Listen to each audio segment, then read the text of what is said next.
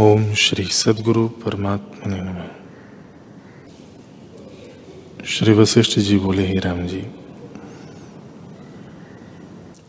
जैसे जल द्रवता से तरंग रूप हो भासता है, परंतु तरंग कुछ भिन्न वस्तु नहीं है, तैसे ही आत्मा से व्यतिरेक जगत नहीं।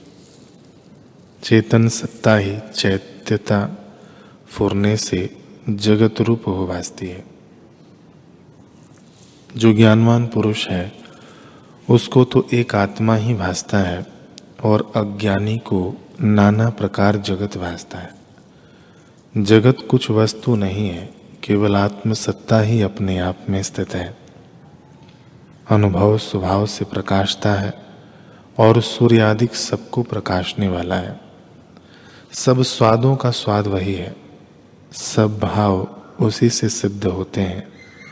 वह सत्ता, उदय, अस्त और चलने, न चलने से रहित है। वह न लेता है, न देता है।